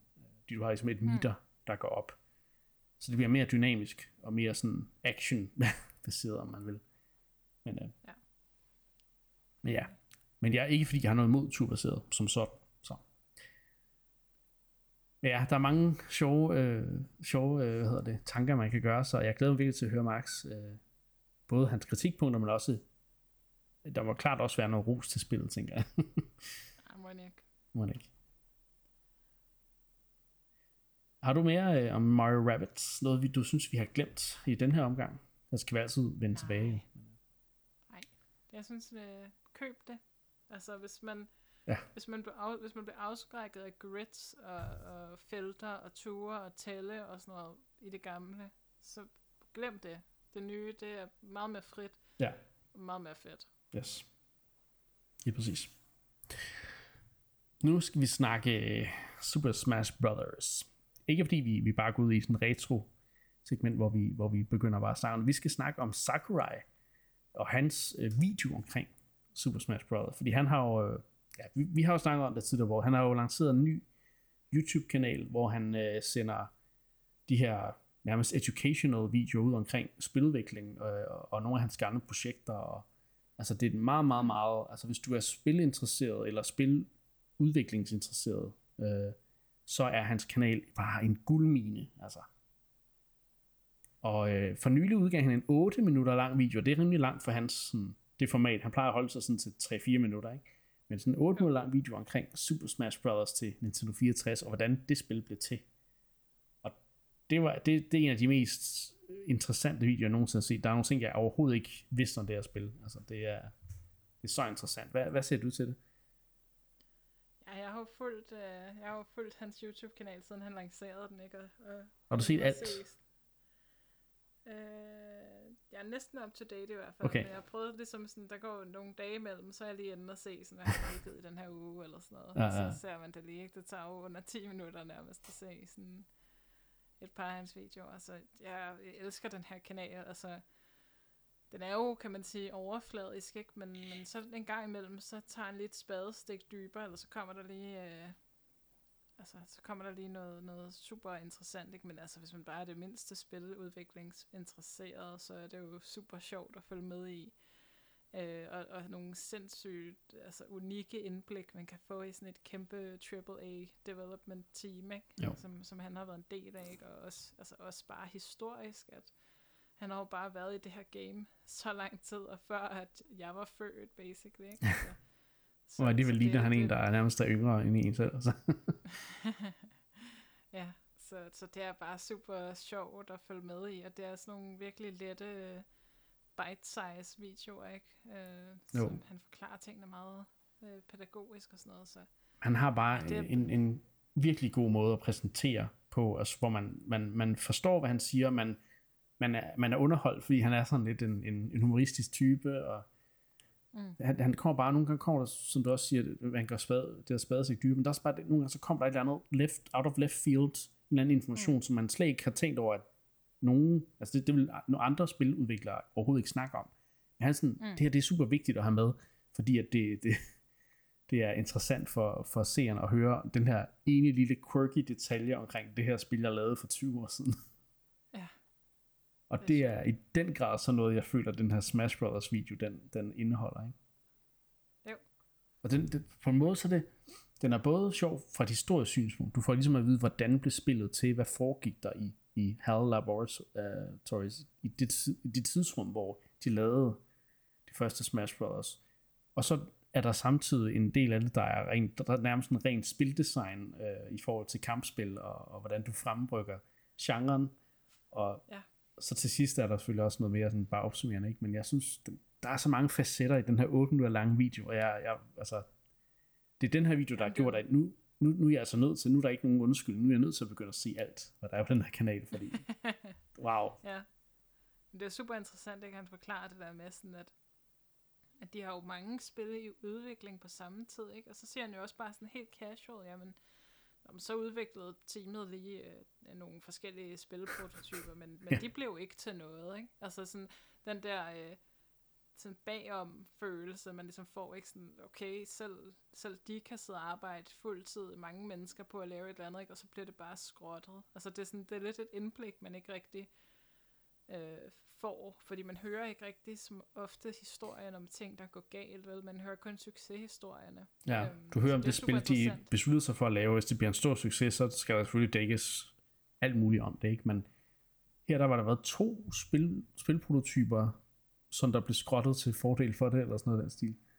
Det er det, ikke? Og, og så er det sådan lige pludselig, når nu har vi haft de her projekter i gang, og de er lukket ned, hvad skal vi så lave, ikke? Når vi laver lige hurtigt eller jeg har lige hurtigt siddet og arbejdet på en prototype, der skal revolutionere øh, kampspilsgenren, og det var tilfældigvis Smash Brothers, og så Som hed, arbejdede vi, hvad var det, Ja. det hed? Dragon King eller sådan ja. Og så nå, på den anden side, så havde jeg også lige siddet og arbejdet på det her robot adventure game, som også virkede super lovende. ja. Øh, men, men så kiggede vi sådan om, hvor hurtigt kan vi lave det ene og det andet spil. Om Smash Brothers, det kan vi nok bygge på et år. øh, hvor det andet, det tager to år, ikke? Og man så bare tænker, det er et af de mest komplicerede, jeg ved ikke, om det er de mest komplicerede spil, men, men altså, det var jo altså, det var jo et rigtigt full-size spil tilbage i, i slut 90'erne, ikke? Jo, Det er sindssygt, at de kan bygge det på et år. Altså, det er jo det er så vildt. men det er også samtidig et spil, der ikke har alle mulige, altså det havde classic mode og noget target ting, men det var ikke fordi, at det var bygget omkring arenaerne og multiplayeren og sådan nogle ting. Mm. Men, men det startede også som et spil, der ikke overhovedet ikke lignede, altså det Smash Bros. vi i dag, fordi Mm. til at starte med skulle der ikke have været en Nintendo-karakter med, Ja, åbenbart. det er det. Så det var bare sådan nogle øh, karakterer, lidt ligesom de der, de der, hvad hedder det, øh, hvad er det, de hedder, multi-smash karakterer, der sådan de der wiremen. Det, det lignede nærmest dem øh, til at starte med, der bare kæmpede, Mm. mm. sådan nogle nærmest anonyme, øh, ja, øh, riggede modeller, der bare kæmpede, men som ikke havde lydeffekter og, og ting og sager, ikke? Jo, jo.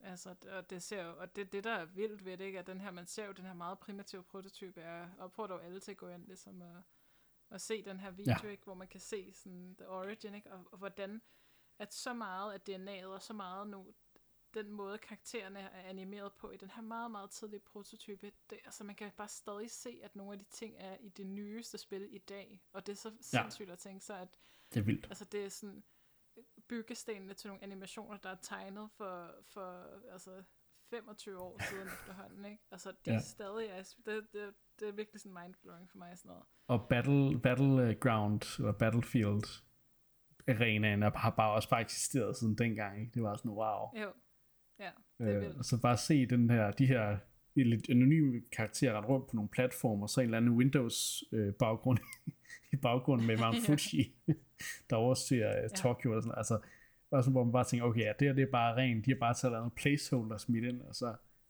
og det er bare det at se det Ja. i aktion, og det er bare, altså det er mindblowing at, at, at se den er her vildt. prototype rent faktisk virke og spille, Ja, det er vildt. Det er sindssygt vildt. Altså, og der er ikke en skygge af Mario, altså, eller nej, Link, eller noget. Og, og noget af det, der også bare er, sådan, altså, er, er vildt ved det, ikke, er jo at den måde, han gentænker hele fighting-spilgenren. Ikke? Altså ikke nok med, at han lige har bygget en prototype til et af de mest populære fighting games nogensinde. Han har jo også, altså han har jo virkelig brugt tid på at analysere, hvad, hvad for nogle andre fighting-spil var der på det her tidspunkt, og hvad var ligesom de problemer, der var ved at opstå. Jeg kan snakke om det der med, at andre fighting-spil ligesom blev mindre og mindre tilgængelige, fordi at man skulle lære mere og mere øh, komplicerede komboer og knap ja. input-tryk og, og så videre, ikke? Jo, fordi du, der, Øh, der er hvor nogen, hvor du skulle sådan trykke øh, i otte forskellige retninger, og så trykke to forskellige knapper på en bestemt måde, og så laver du den her syge, øh, hvad hedder det, Hadouken-agtige combo i Street Det er jo det, Fighter, og- eller hvad det? Og det har jo sin berettigelse, ikke? Altså, Jo, jo. der er så mange mennesker, der elsker de her spil, og det siger han jo også, det er jo fint. Øh, han vil bare gerne lave noget, som flere mennesker kunne spille, ikke? Og det er jo typisk uh, en Nintendo-filosofi også, ikke? Det her Jo. med, at det skal være tilgængeligt for så mange som muligt. Øh, så han finder på det der med, at, at det skal være... Øh, altså, det, det der med, at man ikke har liv. Man har ikke en health bar, der går fra 100 til 0, eller whatever. Du har det her procenttal, der tæller op, øh, som, som jo er en helt anden måde at anskue fighting-spil på. Altså, det er, jo, det er jo en sindssyg mekanik, ikke? fordi den gør, den, det han ligesom beskriver er det her med, at, at det ændrer jo hele tiden den måde, du skal spille på, afhængig af, hvor mange procent skade du har taget. Ikke? Altså det der med, at, at hvis du har over 100%, så ved du, okay, jeg skal virkelig, virkelig passe på nu, fordi ellers så kan jeg blive altså, øh, skudt ud øh, af skærmen øh, med et slag, eller whatever. Ikke? Altså sådan nogle ting, sådan det der med, at det ændrer meget den spillestil, du skal have i løbet af en kamp, ikke? og de strategier, du kan bruge, og de typer moves og sådan noget, du laver, ikke? Hvor Jo. at, at, at han netop siger, at i de der combo-baserede fighting-spil, så kunne der godt være en tendens til, at man, man bare fyrede de samme komboer af hele spillet, for det var det, man ligesom kunne, ikke? Jo.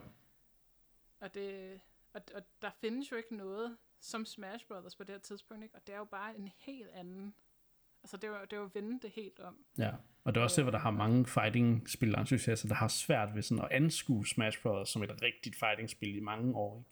Fordi at det bare er så markant anderledes end, end, end det, der dengang var hvad kan man sige, standarden for, for fighting-spil. Og ja, Det er det, ikke? det, det er crazy. Og, og det virker også bare som om Sakurai, han nærmest selv har spillet kampspil på et højt niveau for at forstå de her ting, ikke?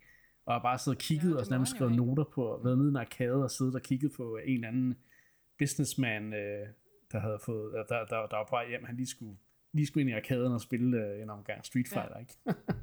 Jo, jo Altså, det tror jeg, jeg, han har. jeg kan nærmest bare se det for mig, ikke? Jo, jo.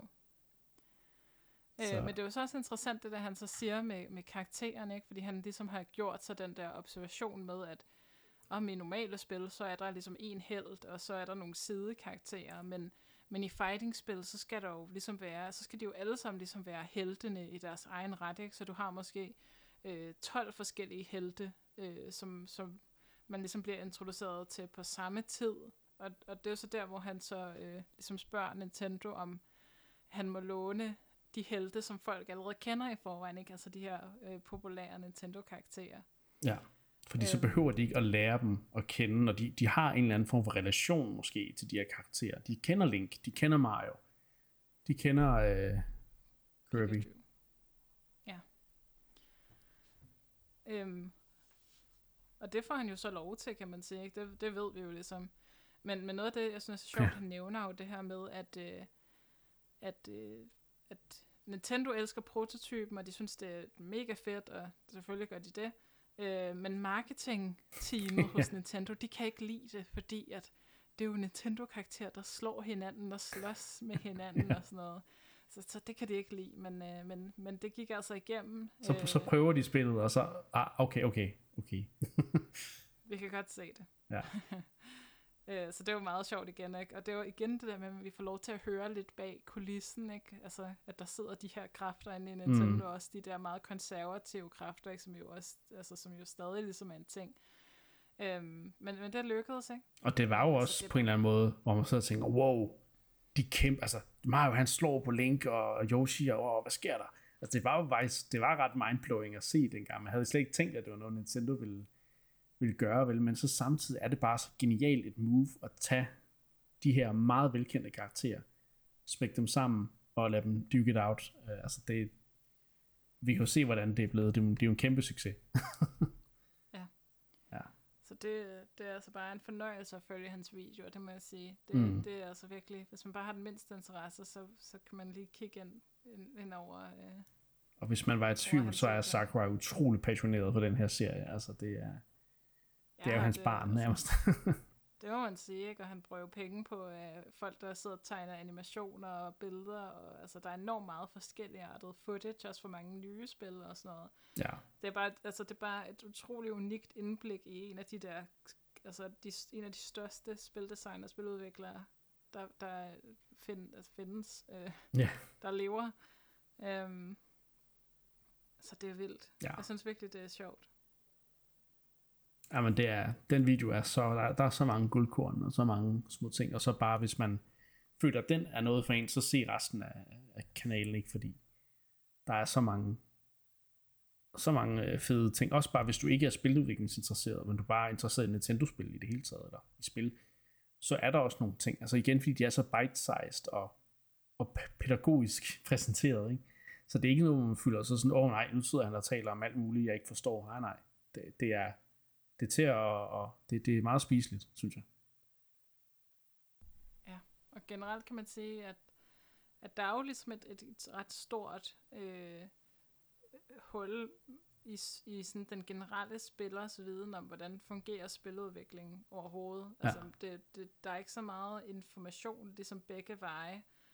Øh, og det kan jo også nogle gange lidt komme altså udvikler, altså det, det kommer ikke rigtig udviklerne til gode, at, at der er, er, er den her kæmpe mangel på viden omkring spiludvikling, og det er jo derfor, vi ofte har sådan nogle nogle af de der øh, ting med lazy developers, og, og nogle af de der sådan memes omkring, at de øh, giver op på deres spil, eller de ikke, øh, de ikke er passionerede omkring dem, eller at de bare kunne have gjort det her, eller hvorfor er det her ikke som det her, og sådan noget, ikke? Jo. Der, der er ligesom en, en, altså det er bare altså enormt svært. Der mangler spil, ikke? en, Og, en forståelse og en sympati på en eller anden måde for, hvor svært det er at lave et spil. ja, og, og, og hvor, altså det der med, at, at Nintendo-spil er jo generelt super velfungerende, det er sjældent, der, der er bugs og sådan noget, ikke? Men, men altså alle store pr- spilproduktioner, der findes derude, det er jo altså spil, der holdes sammen med gaffatape, ikke? Så, Mhm. så det lige præcis virker, når det shipper, ikke? Fordi det er bare så kæmpe projekter. Også det, lavet så mange det forskellige jeg tror, du og nævnte for nogle, nogle uger siden, det her med, hvor, hvornår er det egentlig, der, det er meget, meget sent, at et spil egentlig ser færdigt ud, ikke? Grafisk Jo, også. præcis. Altså fordi igen, det hele hænger bare sammen nærmest, som du siger, med gaffatape. Det er vildt. Det er vildt. Det er, det er virkelig vildt. Øh, og at, spil, øh, at Nintendos øh, spil er så velproduceret og polished og sådan noget i sidste ende, er fordi de poster så mange penge i at sidde og, og polere det til sidst, ikke? hvor at andre, de bruger bare ikke de penge, eller de har ikke de penge ofte, til at, at sidde og bruge månedsvis på at spille spillet på alle tænkelige måder for at finde de mest obskure bugs og sådan noget. Mm. Ikke? Øhm, Og du kan også se det på Nintendos egen spil, når de ikke gør det, altså med de her sportsspil, og de ikke, ikke sætter tid og penge nok af, jamen så, så mister det Mm. det der polish. Så mister det den der magi på en eller anden måde. Jo, Så, så det helt vil hjælp. Altså, det viser, når de virkelig vil, så laver de altså bare en, fantastisk polished oplevelse. Ja. Og det er Smash. Brothers. Selvom det måske kun har været et år under udvikling. Og det er vildt. Det er vildt. ja, det er altså... Så øh, ja, informer. Informer. At det er bare fascinerende at lære om Ja. at lave spil, synes jeg jo. Og jeg er måske lidt biased, men Måske, men, men stadigvæk. biased, Det, men alligevel. hvis man har den mindste interesse for spiludvikling, eller bare gerne vil se, hvordan et spil bliver til, så har Sakurai den en god begynder. En god, øh, Ja. ja. Et godt sted at starte. Helt sikkert, helt sikkert.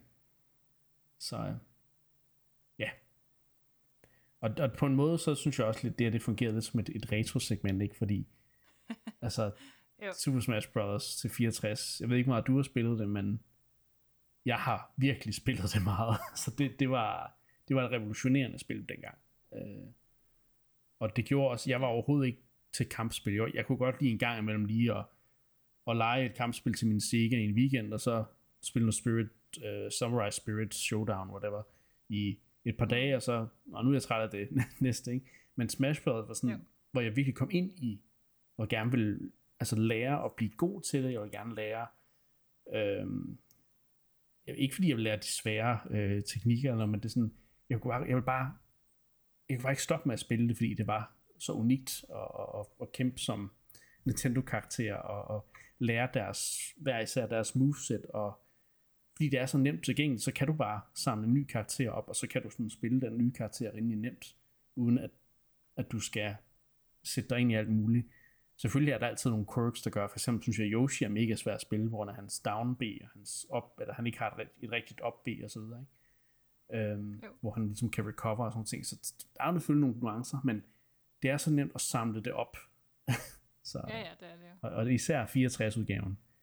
Det er, det er måske et af de mest tilgængelige spil. synes jeg, i hvert fald kampspil. Øh, Ja, ja, ja. Det, der er stadigvæk det der med at, at skulle, skulle hoppe og angribe. Altså, der er nogle, der er nogle kompleksiteter Mm. mm. i det, ikke? Men, Jo.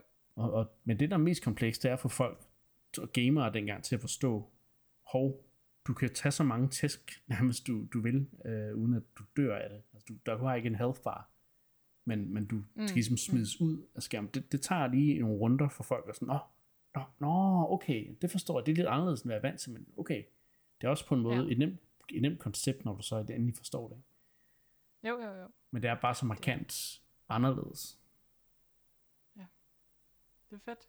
Det var et paradigmeskifte inden for kampspil. Ja, og så, og så er jo ikke rigtig noget, nogen andre ligesom har rigtig har samlet op. Ikke? Det er først øh, de senere år, der rigtig er kommet øh, seriøse Ja. øh, modstandere på markedet. Ikke? Der er virkelig kommet mange på det sidste med Nickelodeons udgave, og hvad hedder det, der er det her Metaverse, eller hvad det hedder. Øh, Multiverses. I- Multiverses, ja. Hey, Var det det, du sagde? Ja. Ja, præcis. Med, med, med sådan Warner Brothers karakterer og og DC og sådan noget.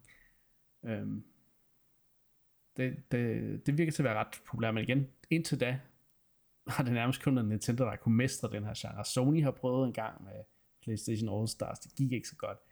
Der har været nogle indie-spil, der har prøvet lidt i, i start, 0, start 10'erne, men igen, det er først nu, der sådan, at andre begynder at kunne komme ind i, i genren, og alligevel synes jeg stadigvæk, for personligt, nu har jeg ikke prøvet dem så lang tid nu, men jeg, jeg, skal, jeg skal prøve især det her Multiverses, skal jeg prøve det mere, men Smash Bros. er stadigvæk kongen af det her. der er ikke nogen, der gør det så godt som Det er jo klart. Det, Eller det er svært. Sora Ja. LCD, eller hvad vi skal kalde dem. Ja, det er svært at, at, at konkurrere mod Sakurai. Det er det. Det er det. Men han skal også, nu, nu, nu har han fortjent en lille pause. Men hvem ved, om han er allerede ved at, at gøre klar til det næste.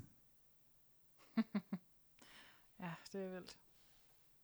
Så ja, det, det her fungerede lidt som en, en, en lille, øh, både en, en, en Sakurai, øh, Sakurai-segment, men også øh, en, en lille retro-segment. Så ja, det var det, vi havde øh, for i dag. Har du andet, du vil tilføje? Nej. Nej, jeg synes også, vi har været rundt, rundt om alle emnerne. Så hvad har vi egentlig snakket om? Vi har snakket lidt om øh, Pokémon. Hvad, hvor ligger vores hype til det spil? Pokémon Scarlet Violet, der kommer om øh, to uger. Øh, vi har snakket om Bayonetta 3, der har været en konklusion på hele voice actress øh, skandalen, og så øh, har vi snakket om selve Bayonetta 3, hvordan, hvad synes jeg om det? Så har vi snakket om Mario Rabbids, øh, Sparks of Hope igen. Vi har ligesom spillet lidt mere begge to, øh, og har fået nogle nye observationer. Øh, jeg synes, det var nogle, nogle gode, gode, gode pointer, du havde, Anna. Og så har vi selvfølgelig snakket om Sakurai og hans Smash Brothers. Øh, hvordan blev Super Smash Brothers til video? og lidt om, spillet i hele taget. Så nu er jeg ikke andet at sige end tusind tak, fordi I lyttede med, og så synes vi ved næste gang.